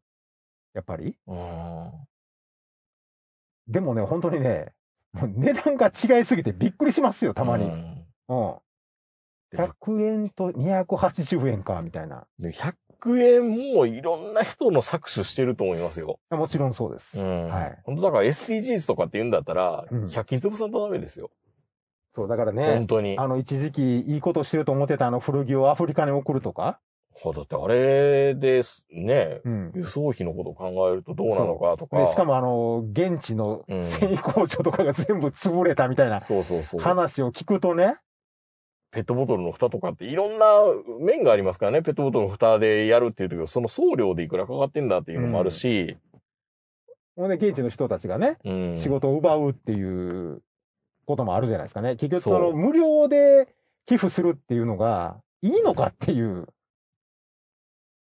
いろんなこと考えないと、じゃあ、それだけのお金で、うん。ある意味そういう機械を送る方がよっぽど良かったっていう。技術を送るとか、そうのうん。機機械を送るとか。の方が良かったですよね。結果的に言うとね。ね。あの、今着る服ではなくて、うん服を作る方法を教える方が全然良かったっていう。もうなんか、もう、ドラゴン桜みたいになってきましたけど。いや、でも、うんまあ、なんかね、騎士眼的に、うわ、返そうん。う施しなきゃ施しっていうのはね、うん本当に考えもんですよ。考えもんですよね。まあでも、100均は良くないな。ですね。まあ、うん100均はもちろん良くないですね。あと、やたら安いラーメンとかね。未だにそんなラーメンあります？わかんないけど、びっくりラーメンって昔ありましたけど、あれもおかしかったよね。あれもおかしかった。うん。まあ、いつの間にか、まあ、さすがに淘汰されたと思いますけど、また、あの、大阪帰ったらキャベツ焼きとかあるの？あ、キャベツ焼きは儲かってると思うけど、安いからね。安いからね。うんでも、あの、子供たちの笑顔が見たくて、30個100円みたいなたこ焼きとか、まあ、ダメダメダメダメダメダメ。もうおかしい。おかしいよね。うん。うん。いや、だからね、あの、結構、まあ、長野でも大学の近くに行くと、うん。何このカツ丼みたいなやつがあるんですよ。タワーみたいなカツ丼あるんですよ。あるあるある。1000円ぐらいで、や、あかんやろっていう。うんまあ、あれは名物として、まあもちろんねう、ん人件好きでや費じゃなくてうん宣伝費ですからね、あれは。好きでやってるからいいのかもしれないけど、うん困るよね、あの大学の近くの学生の喜ぶ顔が見たくて、みたいな。うんああいう人は本当にね、ダメですよ。いや、もう、学生の時散々お世話になってて、あの、申し訳ないんですけどね。それもこれもあれか。学費が高いからか。まあ学生はまあ大豆貧乏ですから。うん。大豆貧乏やから、まあまあ。じゃあ、あの、大学の半径5キロ以内はいいでしょうん。う。安い5飯。キロ ?5 キロ？半径5キロ以内は飯、安い飯出して、うんパチンコ屋みたいに、ちょっとなんか、規制をね規。制をかけた方がいいかもしれない、ね。逆規制か。うん。なるほどね。まあ難しいですよ、本当にやりがい搾取って。まあみんながみんな、あの、やりがい搾取って人事のように思ってるかもしれないけど、うん。みんなでやってますからね、多分。そう。あある意味、ボランティアもそうですからね。本当ですよ。だから自分が一人綺麗にやって気持ちよくなってるだけっていうのも十分あり得る話ですから。うん、だから本当にね、もう難しいんですよ、ボランティアって簡単に言いますけど、うもん。うそれで誰かの仕事を奪ってるっていう可能性ありますからね。そうそうそうそうそうそうそまあ、もちろんね、ボランティアがないともう成り立たないっていうのも場面もたくさんあるんでう。すけどね。うん昔、いや、江戸時代ってほんまな、どんなことでも仕事にして食べていけるようにしてたっていううまいことできてましたよね。うん。だってもうひたすら茶碗ついでる人とかおるんですよ。うん割れた茶碗ついでる人とか。それだけでも十分食べていけるわけでしょ？職人として。まあ、本当に食っていけたかどうか、わかんないけどね。なんか、兼業してたとは思うけど。まあもちろんね、あの、飢饉とかでもう人がね、あの、定期的に一気に人口減るような時代なので、うん今とは比べられないんですけど、まあそこら辺はもうちょっとなんかあれですね、あの、もう、あの、よく言われるツイッターであの、勉強さえしてたら楽勝とか、努力してたら、あの、人出し抜けるみたいな人がこうね、もてはやされたりするじゃないですか。いや、そんな簡単なもんじゃないよ。本当に。でも、うんね、みんながみんな、向上心とか意識高いわけでもないし、うん。あの、やりたくてもできない人もいっぱい多分いると思うんですようん。僕もね、本当に勉強したいんですけど、できないんですよね。意識も高くないし。どっちかっていうと、あの、楽して人生を終えたいって思ってる方なんで。いや、正解ですよ、それ。いや、本当にね、うんだからね、もう、そういう人も、あの、まあ、別に贅沢しなくても食べていけるうん。ような、ぐらいな感じがいいですよね。ゆるい感じが。そうですね。おかしいな。それが人間やったはずなんですけどね。なんか今はもう働かざる者食うべからず勉強する者は負け組みたいな。あ、ば勉強しないものは負け組みたいな感じになってるのがね。そんな簡単に、ね、も、もっと辛くに生きれるはずなんですけどね。すごい意識高いですよ。僕うん、ツイッターとか見てると。ツイッター見るからダメなんですですよね。みんな、みんなの上積みしか流れてこないからよ。ね。いやいや、もうそんないいとことかキラキラしたって部分しか見えないですから。でしょ？僕も勉強しようと思ってエロサイト見てそのまま終わりっていうじ、だいたい1年のうち300日ぐらいそうですからね。もう65日ちゃんとしてんのやったらいいんじゃないですか。ほんまやで。うん。まあまあ、週に1回ぐらいちゃんとしてるんであれば。うん。まあ、あとの60日は大体ナロー小説読んでるっていう。下手したらもうほんまにあの、仕事中も仕事のこと考えてる時間なんて8時間のうち3時間ぐらいもないかもね。体が勝手に動いてる。そうそうそうそう。頭の中で変なこと考えてるか別のこと考えてるか、うん今日の晩ご飯なんかな、みたいな。いやいやいやいやいや。まあ、極端な話ですけどね。うん。まあ本当に。まあやりがい搾取は本当にみんなでやっているっていう意識は持った方がいいですね。僕ら関係ないっていうふうに思わずにね。うん。うん。だと思います、本当に。は勝手にやりがい搾取されてるっていう人はほぼ全員じゃないですかね。ーん。なんかの部分で。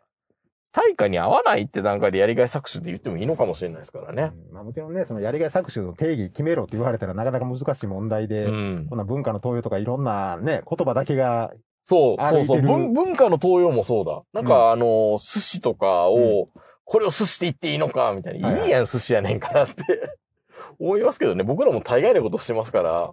だって日本って文化の登用で出来上がってきた国そうですよ。そうですよ。文化の東洋の張本人ですよ、本うんもうシルクロードのね、終着点ですから当、に。うん。もうあの文化の吹き溜まりみたいなところですからね。だからもう日本人こそはもうその文化の登用という言葉を使っちゃダメなんですよ。まあ、文化の、もうそう、ニコゴリみたいなね。そう。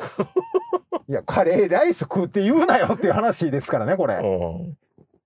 カツカレーとかね。そう。カツカレーとかアンパンとか焼き餃子とか、でも全部文化の登用。東洋ですよ。ひどいですよ、もうそんな。そもう僕らになんか言う資格なんかないですよ、もう。ないないなう。い。ないないないない。もうウェルカムですよ、もう。そう混沌 OK ですよ。うん。もう、そんなん言い始めたら、あの、うんエセ関西弁喋ってる連中とか、本当ですよ。みんな文化の東洋なんで、うんもうそれはね、全然あの、日本人はもういいんですよ。だから逆に、うん。あの、あの外国に真似されても、そこはもう全然、オッケーオッケー。オッケーオッケー。ただあの、隣の国のあの、シャインマスコカットだけはあかんよ。あれ,、うんあれは良くないな。あれはよくない。あれは、あれは文化の東洋じゃなくて、普通にタレパクってるだけやからね。ね。いや、でも本当にね、そういう言葉がちょっと一人歩きして、うん。文化の東洋ってじゃなくて、あの、やりがい搾取もう、ん。ちょっともうちょっと使い方考えないとダメかもしれないですね。はい。わかりました。ちょっとはいあの、まあ、多分気にすることはないと思いますけど、うんうんうん。あの、ちょっと、そうか、頭の片隅に。思いといた方がいいし、入れといて、うん。あの、その何かするときに、そうそう、あの、ボランティアとかするときにもね、本当これいいのかなっそて。まあ、もちろんこのあの、ノギツアールが何かのね、きっかけであの爆発して、うん。オールナイトニッポンから邪魔やって言われたら、その時はね、もう僕ら潔く身を引きますよ。そう、いや、引かれへんやろうな。金取るようになるんじゃない？か。すごい横柄になって、あ、あああ、みあ、たいな。ああ、サブスクな？うん。月額500円な、みたいな。まあ、そそんな時が来ればね、うんもちろん、あの、やりがい搾取はやめますけどもね。うん。言うてもほら、今ね、あの、僕、ほら、やっぱり、リスナーの方の喜ぶ顔が見たいじゃないですか、ね。食堂のおばちゃん理論になってる。はいはい。まあまあね。うん、そうですよ。はい。ということで、はい多分これ年内最後の放送になってるから、ひょっとしたら年明けかもしれないですけど、年明け早々。そう、やりがい作集の話してるかもしれないし、今年もお世話になりましたなのか、はいはい。あの、新年明けましておめでとうございますなのか、ちょっとわからないし、ひょっとしたらこれ、まあ年内もう一回ぐらい収録してるような気もするから、はいはい。まあ、そこはどのタイミングでやってるかわかんないんですけどね、まあ、いつでも流せる内容なのかなと思います。はい、いつになってるんでしょうか。はい、まあ、ということで、やりがい搾取とか気をつけましょうね。はい、それでは皆さんおやすみなさい。さよなら。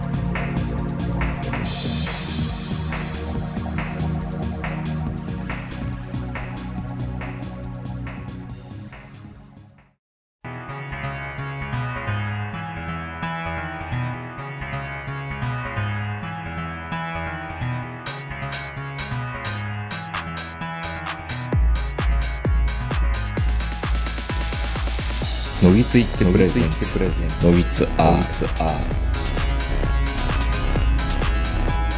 どうも皆さんこんばんは、東横名人です。えー本日も12月じゃない。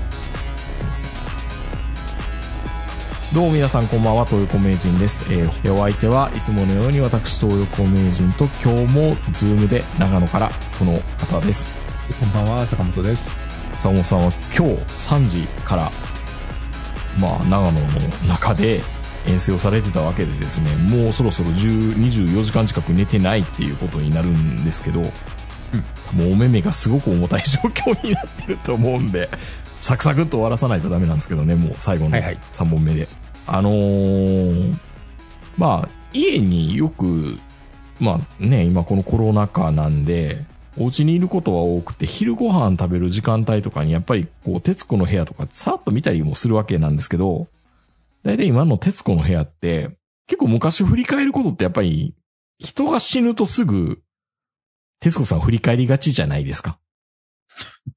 まあまあね。徹子さんが振り返ってるわけじゃなくて、番組の構成上ね。うんまあまあ、そうすることによって、徹子さんも楽できるからいいんだろうなと思うし、まあうん個人を忍ぶっていう意味ではいい取り組みなのかなと思うんですけど、やたらね、あの、40代後半とか、50代前半ぐらいの徹子さんを見ることが最近多くて、ベスト10とかでも。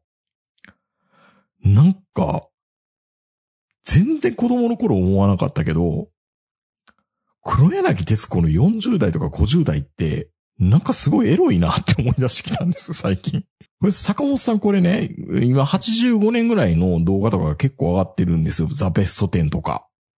まあちょっとバブルの前ぐらいなんですよ。で、徹子さんは1933年生まれなんで、うん85年になると52歳ぐらいなんですけど、はいはい。50前後の黒柳徹子ってめっちゃ可愛いなって今から見たら思うんですよね。まあ今の徹子さんと比べればね。うん。今、ジェネリックって言ってるおばあちゃんだけど、子供の頃思わなかったけど、今見たら、なんかすごいね、この人ってやっぱ思い出しましたね。改めて。僕はあの、小学校ぐらいの頃にあの、ベスト10見てたんですよね。うんうん。まあ今でもあの、よく覚えてるのがあの、なぜか竹内まりやの不思議なピーチパイと、うん。で、西城秀樹のヤングマンが、えっ、と、9999でしたっけ？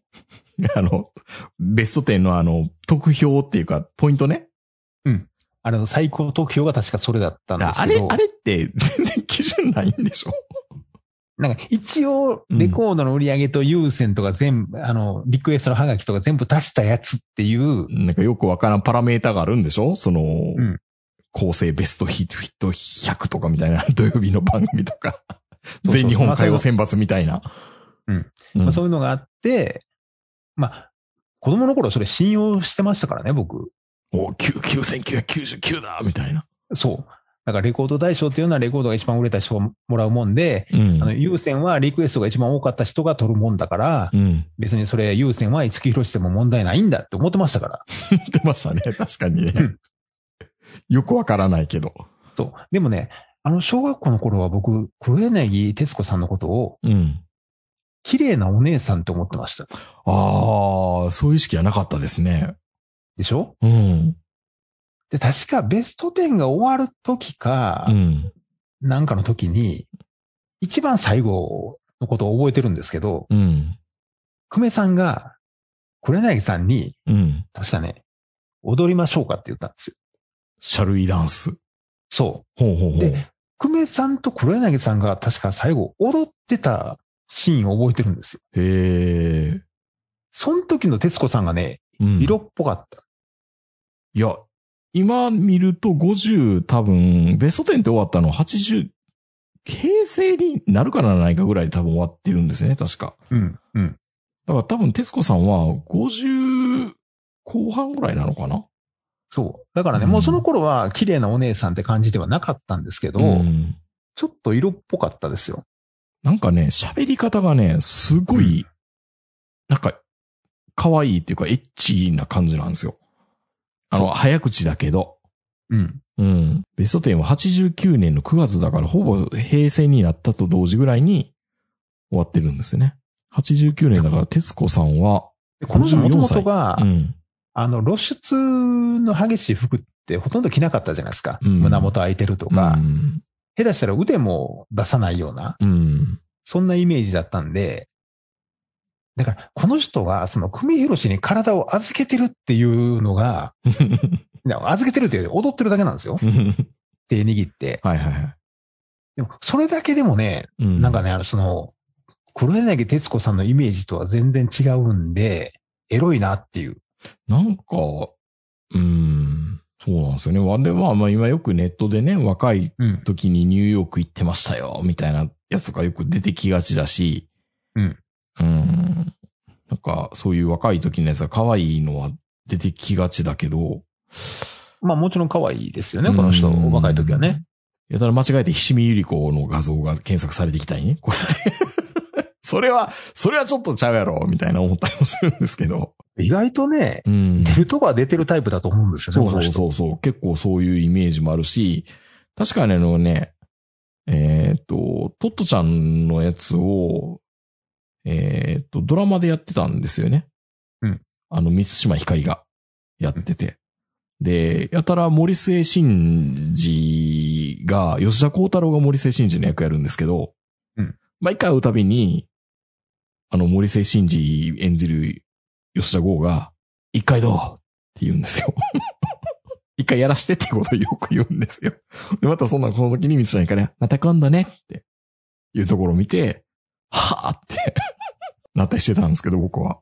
いいなぁみたいな。もちろん今の時代だったら、誘うセリフも、うん断るセリフも、両方ともに、ね、ちょっと問題があるような、あの、受け答えなんでしょうけど、うん。この時代からすると、まあ、理想的な受け答えですね。うんまた今度ね、はね。うん、うんそう。うん。まあ、もちろんね、この方、独身じゃないですかね。貫き通しますね。うん。あの、想像したことないし、想像してはいけない、下手するとあの、やんごとなきお方と同じぐらいのレベルでうん。そういうことは想像してはいけないタイプの人なんですけど、うんこの人がベッドの上であの玉ねぎ頭をほどいたら多分すげえ興奮するやろなと思うんですよ。いや、そうですよね。多分ね。この徹子を見知ってるのは俺だけっていう。ああ。それはあるね。多分ね。確かにい。やだって、だって髪の毛下ろすときあるんでしょこれ。うん、あると思う。い家でもずっとこの髪型ってわけでもないでしょ いやでもこの、まあ、この人が黒柳徹子を演じてるのか演じてないのかわからないんですけど、うん。まあ、すごい人ですよね、やっぱりね。いや、すごいと思いますね。お化けですね、本当に。もう世代的に言ったら誰と一緒なの？えーっと、草笛光子とか。この前もあの、僕映画見に行きましたけどね、あの、老後の資金がありませんっていうの。はいはいはい。あれは、あれはね、天海祐希の映画じゃなくて草笛光子の映画ですよ。うんうん。マジで。そう、41歳の時からヌードになってたりするんですよね、これね。篠山紀信がうね。ん、有名な、あれですけど。うん。いや、だから。何年生まれですか、この方。1933年生まれ。昭和8年生まれですね。昭和一桁生まれ。ということは、うん。あの戦争真っ只中っていうか、その終戦の時はもうすでに中学生なるかならないかぐらい。ぐらいですね。うちの親父が35年生まれだったんで、2歳年上なんですよ。そう考えると、すごいですね、やっぱりね。うん。あのもうそれこそ伝説級の俳優とか女優さんと同じじゃないですかね、やっぱり。厚見清とか、森末久也とか、で、まあ、本当久米宏とこれ組んでたっていうのもある意味すごく縁深いところもあって、久米宏はお父さんがテレビの開発者だったんですよね。確か、技術者で。で、黒柳徹子はやっぱ NHK の本当に最初の立ち上がりの時から、テレビの立ち上がりの時からっていうところで、うんまあテレビを代表する二人が、ゆかりのある二人がずっと番組やってたって考えたらやっぱすごいなと思いますけどね。ね今となってはいろいろとその賛否両論あるんでしょうけど、うんやっぱりザ・ベスト10っていう番組の化け物さっていうのはね、いや、でもやっぱ今これの話題があるからベスト10の YouTube とかいっぱい見てると、うん。なんでこんな演出してるのっていっぱいあるじゃないですか。そう。だからあの、ん電車に乗ったままとかね。そうそうそうそあの、コンサートの終わりっていうのはね、もうこれお約束で、いつも大体ね、あの、バンドとかが出てくるとき、うんお客さんと一緒に待ってるっていうのはよくあったんですけど、本当にあの、電車の中とか、それからあの、マッチがビルの中走り回るとか、う。そう黒柳さんってやつね。そうそうそう。あと、キッカーコーチが暴れまくるとかいっぱいあったんですけど、はいはいはいいや、やっぱりね、あの、まあ、これよくサザンの桑田さんも言うんですけど、うん。あの時代にベスト10に出していただいて、で、五木ひろしと沢田健二と、で、まあ、その松、あの、キャンディーズとか松田聖子とか、ああいうアイドルの人たちとうん。一緒に歌う、そういう舞台があったっていう。今から考えたらすごいことですからね。そうん。う。そう考えるとやっぱあれやな。あのーオフコースって空気読めてなかったね。読めてないよ。なんかあの、本人たちのご意向により出れませんとか、うん。え、なんで出ないの？みたいな、なんかそういうふうな。うちの兄貴なんかは、それに触発されて、え、その方がかっこいいんだよみたいな。いや俺もその頃は、あ、その方がかっこいいんだと思ってましたけど。そうそうそうそうそう。で、あの、ええやん、別に。そう。なんで、あの、アニソンを歌い出すと、その歌手が嫌いになるみたいな。あはいはいはい。ら、小比類巻薫とかがすごい好きだったけど、シティハンターの歌、歌った瞬間に、あ、もうええわ。え、でもコーヒールメイク香るって、その前にも両手一般のジョニーとかいろいろ歌ってなかっそうた。そう歌ってた、歌ってた。でも、シティハンター歌ってから、ああ、ちょっといいかな、コーヒーは、みたいな。もうコーヒーって言ってる時点で恥ずかしいけどね。なんか、なんか両径狭いなと思いながら、ああ、それがかっこいいんだ、とか思ってたりとか、こう、ベスト10に出ないことが正義みたいなね。いやでもやっぱりうね、ん。ああいう風にあのベスト10に出ないっていう、その、オフコースだけやったら、あかっこいいですんでたんですけど、まあ、今の紅白もそうですけど、だんだんみんな出なくなっていくじゃないですか。うん。で、ベスト10のその地位がこう落ちていくでしょう。ん。結局、回り回って、やっぱみんなの首を絞めましたよね。ああいうの良くないよね。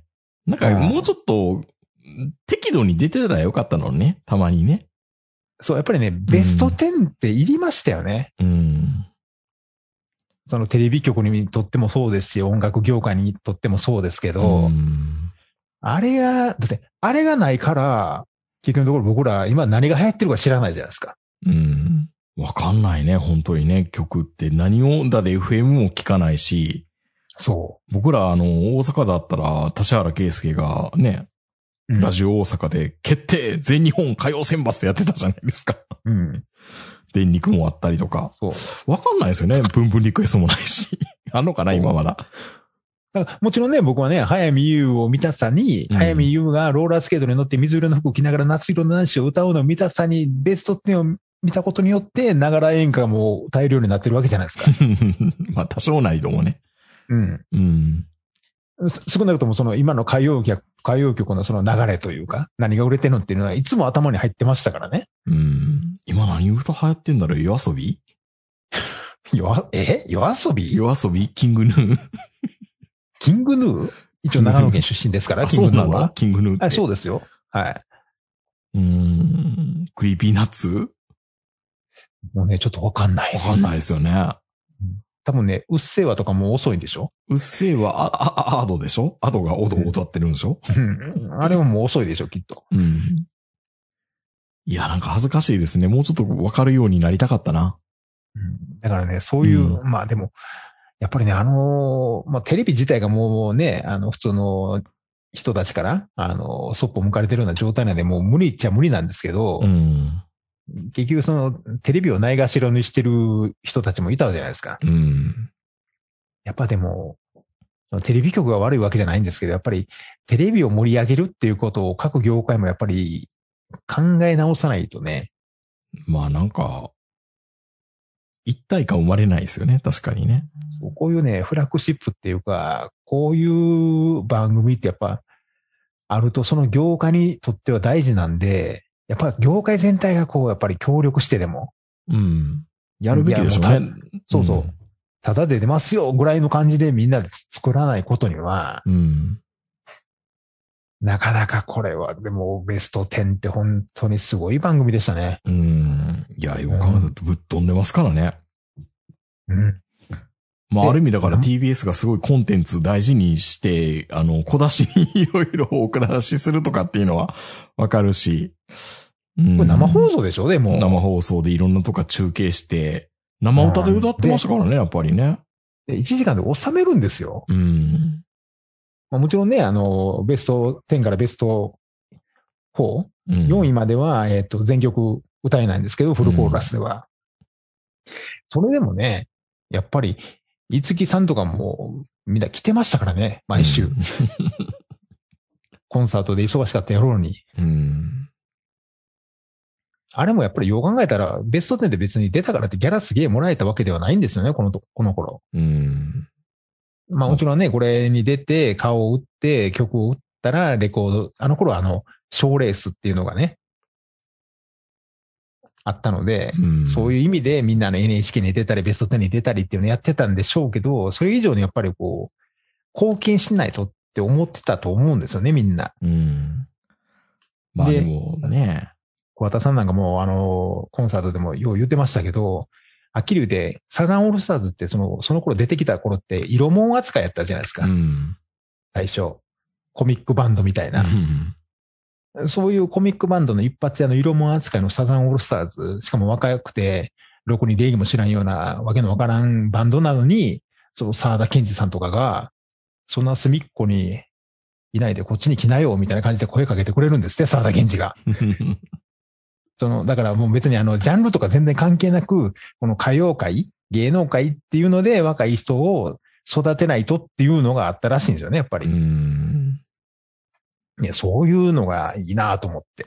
桑田さんは今でもあの自分たちのことをロックバンドとも言わないし、ポップスとも言わないじゃないですか。いうん。や、僕らは歌謡曲ですって言うでしょ。その歌謡曲っていう言葉がね、結構好きなんですよね、やっぱり。うん。うん。今思うとね、また結構最近その90年代とか80年代の曲が流行ってたりしますしね。そうですね。なんかコマーシャルなんかもわざとね、80年代の地方 CM にするとか、うん。うん。ああいうのも流行ってますからね。そう。だからね、まあある意味でもあの、本当にザ・ベストっていうのはその全盛期うん。全盛期を毎週のように見れて、で、あの、ヤンヤン歌うスタジオとかはトップ10とか、はいはいはい。ああいうのも見れて、うん。本当にあの、ザ芸能界っていうのを楽しんでいられた時代。まあ、まあ、今なんかいろんなね、いや、これ事務所の力が、とか、まあそういううがった見方で僕らもずっとしてたけど、うん。まあご利用しかみたいなねご利用しかみたいな。まあでもそれ差し置いてもやっぱり、やった方がいいよねって思いますけどね、みんなのために。でその事務所の力関係のご利用し感っていうのも、うんそれも含めてプロレスやんっていう。あの、それが楽しいやんっていう。そう、あの、おにゃんこクラブがなかなかベスト10に出れなかったりね。そ TBS とフジテレビが揉めて。う。そう。で、忘れもしないですよ。まあなんか、フジ、フジテレビと喧嘩しているけど、いや、僕らそんな喧嘩してないですよって、わざと、フジ、おにゃんこクラブの 曲が流れてる時に、フジテレビのロゴがサーフィンしてるみたいな絵が 抜かれたりね。ほら、ほら、仲いいでしたろみたいな。あの頃、テレビ局とんがってましたしね。いやー、いいですよね。楽しくてね。いや、まあ、まあ言ってもあの頃多分、一番才能ある人たちが集まってたのも多分テレビ局うん。だったんですよ、きっとね。多分ね。うん。だからまあもちろんね、すごい企画とか面白さもいっぱいあったんですし、うん。テレビ局が一番あの、時代の最先端走ってる時代だったんで、それも当然だと思うんですけど、いや、確かにね、面白かったんですよ。その賞レースも含めて、その生放送のハプニング。うん。ハプニングなんか多分ね、僕らが見えないところでは山ほどあったと思いますよ、あれは。無理やりねじ伏せてるのもあったでしょうね。うん。うん。いや、よう生歌でみんなあの、承諾してましたね。うん。別にあの、パフュームの悪口とか言うわけじゃないですけど、結構無理がない、今だと。下手したら。パフュームがザ・ベスト10も出れないでしょ、多分。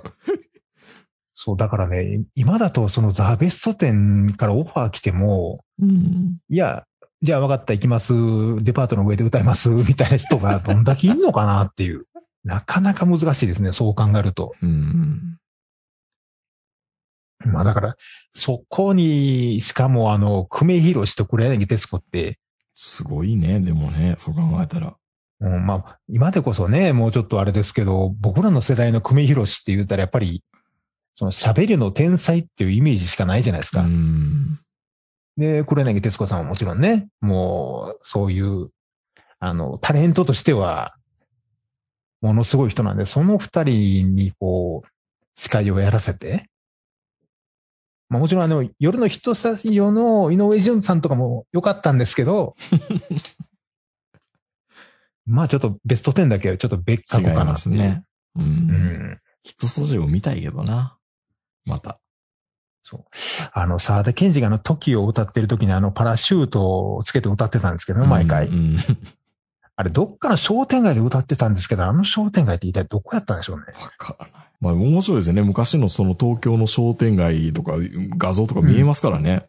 そう、結構ね、まあ、バス停っていう言い方も失礼ですけど、本当下町で歌ってたりするんですよね。うんもう、もうなんか場所があったらどこでもいいですみたいな。僕よく見るやつは、あの、スケバンデカの風間さん芝居のリメンバーで、月島の商店街で歌ってるっていうのがありました。アーケードになる前の。最初に銭湯とかいろんなところから別々歌って、最後、うん。商店街の大通りで合流してくるんです。風間さん姉妹が。今やったらなんかもう撮影許可も下りんような場所ですよねないで。しょうね。でも、ガードマンいっぱい雇って、うん。規制張ってましたけどね、見てたら。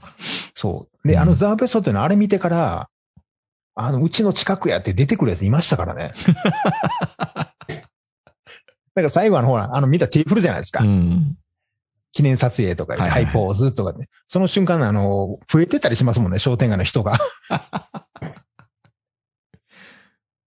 まあな、かなまあ必ずあのね、もうドリフの全員集合でも言われることですけど、うん。なかなか今生放送のそういう、こう、ドキドキ感みたいな味わうのは難しいですからね。まあ、やっぱ保険かけると、もぱりいろんなことを準備しないとダメだから。うん。うん。歌番組で生放送って無理ですか、やっぱり？やってなくはないんじゃないですか ?NHK とかだったら歌コンとかはやってますけどね。ああいう、あーホールからやってるやつは。NHK でもなんかやってましたよね。うん。それが歌コンですよ、多分。あ、それが歌コンか。うん。で西城秀樹とかこういう人もやってたのも、かっこら近代放送か。はい。今考えると毎日のように歌番組ありましたね。そうですよ。うん。まあまあ、なんでみんな仕方ないですけどね。今はも歌に植えてたのかな？あっていうか、聞けないからか。そもそもレコードもないし。う、そう。でもそう考えたら、でもなんで俺、Apple Music とか契約してんねやろうと思いながら。サブスクは持ってますけどね。うん。うん。そうですよ。まあまあ、考えたら僕ら歌に植えてたんですね。うん。だからあんなにザーベスト10とか、こう、歌番組をはしごして早見優を追いかけまくってたんですね、これ。今でもその時間も多分 YouTube に撮られてると思いますよ。多分。うん、ですねう。ん。そもそもビデオもない時代だったので、見返すっていうことも無理だったですからね。まあね、1980年代初頭とかだったらね。そう、だから、あの、僕一回メーカーに電話したことありますもん。いえ？どういうこと？や、だからあの、コカ・コーラの CM に早見優ちゃんが出るんですけど、いつ流れるかわかんないじゃないですか。はいはいはい。で、メーカーに電話したら教えてくれるんですよ。おう何時何分に流れますとか、この番組にな流れますっていうの。目安を教えてくれるんだ。そう。で、あの、この番組、この番組っていうのを教えてもらって、その番組別にあの、ビデオとかないから、ひたすらあの、コカ・コーラの瓶を持った早見優ちゃんをテレビの前で正座して待つっていう。パシャみたいな。今そんな電話したら、はって言われるかもしれないです。いや、YouTube 見てくださいって言われるかもしれない。まあまあまあ、もちもちろんね。公式があるんで。いや、もうね、あの時に思いましたよ。いや、もう、日本史上最高にコカ・コーラのボトルが似合うアイドルやなって、早見優は。そう思いません？よくわからないけど、そうだったのかな？うん。いや、は、ね早見優ってそれコカ・コーラのコマーシャルなんて出てたの？うん、出てた。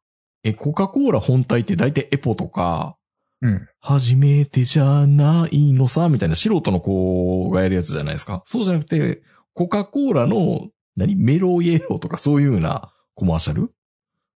アンバサダーえっとね、コカ・コーラ本ターでやってた？早見優って。ポスターは全部早見優やったんですよ。ええコカ・コーラの。で、CM がね、ほとんど記憶になんですけどね、ちょっと流れてた気がするんですよね。で、僕、メーカーに電話したんが、その早見優の時と大場久美子の時に電話したんですよ。ああ、でも、夏色のナンシーでコカ・コーラのコマーシャルやってるな、これ見たら。ああ、コーラ、このローラースケ。いや、もうコカ・コーラっていう、ほら、ゆうちゃん英語喋れるやん。はいはい。はいはい。コカ・コーラっていう文字がもう早見優にぴったりじゃないですか。まあ。まあ今もお綺麗でね。いや、もう、どんだけ可愛いの。うん。もうこれね、高1ですよ。高1ぐらい。高2か高高の、1か高高の2。時に。もうね、早見優と結婚するって思思ってました。もうね、だって自分の好きな球団のね、うん。なんか、あの、サウンドロゴとか作ってましたもんね。そう。レスチャレン、レスヤンキューってやってましたからね。ですよ。もう運命やん、こんなん。運命ですよね。うん、もうその頃まさかそんなね、なんか線路に入り込んで炎上するとか思ってないやん。いや、ほんま松本伊代、松本伊代にたぶらかされたんです、あれは。多分ね伊代ちゃん悪くないんですよ。そういうふうにしとこうか。うん。まあ、あの、松本伊代の写真集も持ってましたけどね。あの、水着の切れ足付きの。そうか、コカ・コーラのコマーシャルって素人だけじゃなかったんだ。僕ね、このポスターをね、うん。あの、近所の酒屋さんとかに頼んでもらったんですよ。ああ。で、これをね、イエス国イエスをで貼ってたんですよね、部屋に。なるほど。あったね、うんこのダルマ型の瓶ってあったね。そう、このだる、見た今のだるま型の瓶持ったこのゆうちゃん。ん。うん、見た見た。ババッと持って。日本で一番コーラの瓶似合うアイドルでしょ。なるほどなしかもこの胸の、このね、ちょっとこの、なんていうんですか？控えめなところと太ももの隙間。はい。もういいですか？ほぼほぼ、ほぼほぼ俺の理想。あ、そうですか。はい。はい。そうか。こういう、こういう時代のやつもあったのか。早見優だけですか？これって。この早見優の前までは結構外人やったんですよ、コーラって。うーん。誰だかわからん。ああ、でもあるな。コークが好きだ。矢沢永吉みたいな広告もあったみたいですね。はで、この矢田のふ 左側にこの冬バージョンもあるんですよ。早見優の冬バージョン。あ、はあは左二つが、二つ目がね、あこれね。この暖炉かなんかの前で、コークスキッズ。このポスター手に、このポスター手に入れるのも大変やったんですよ。ああ。僕、コーラ、ケースごと買いましたもん。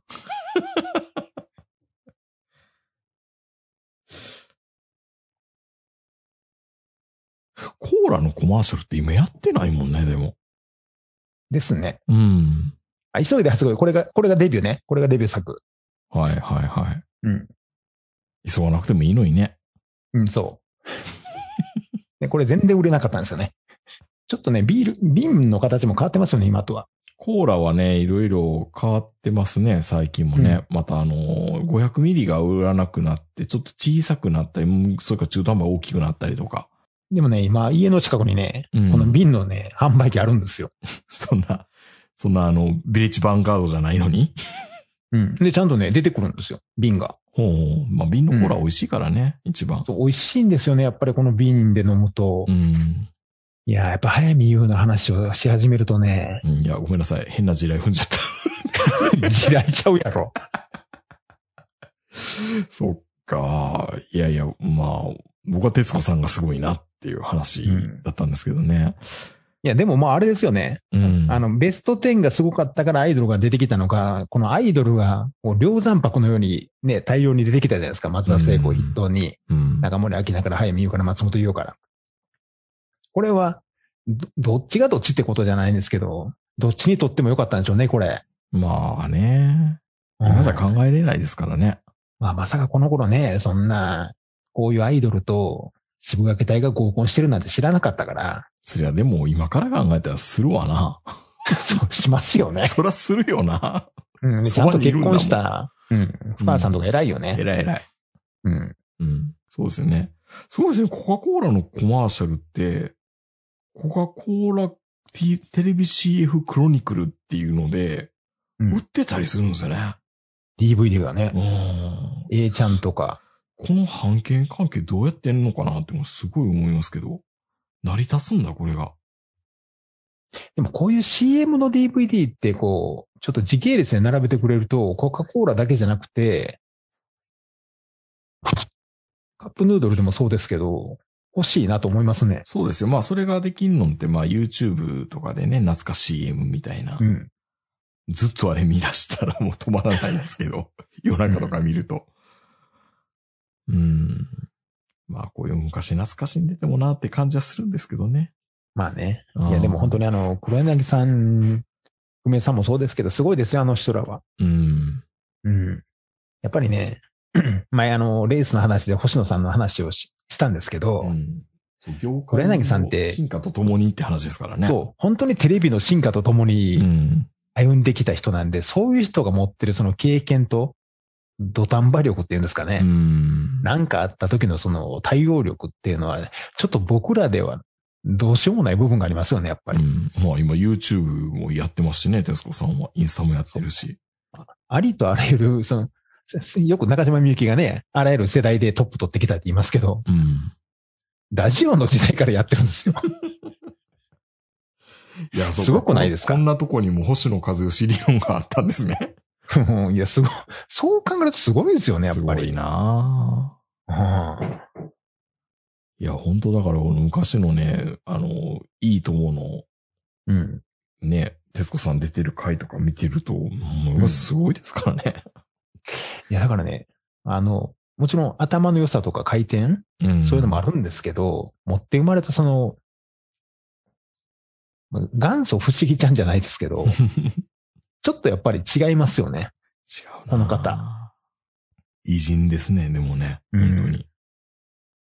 タモさんもね、うん。昔のタモさん見るとすごいですけど、ようあんだけ毒気が抜けるなっていうぐらい、まあ本当だから、テレビの進化とともに生きてきた人だから、本当まあ強いですね。うんですねう。ん。多分、でもまあ、徹子さんにとったら、テレビってただの、まあ、おもちゃというか、自分が楽しむためのツールなんでしょうね、きっと。うん。うん。はい。ということでね、今日もまた80年代とかを懐かしむっていう感じになって、どうなのかな？まあ、楽しいんですけどね、見てるとね、なんか、あったな、これっていうので。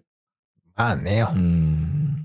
こればあの頃はうん。あの、テレビ、どんなテレビでも結構楽しかったですよ。うん。うん。歌番組だけじゃなくてプロレスでもそうですし。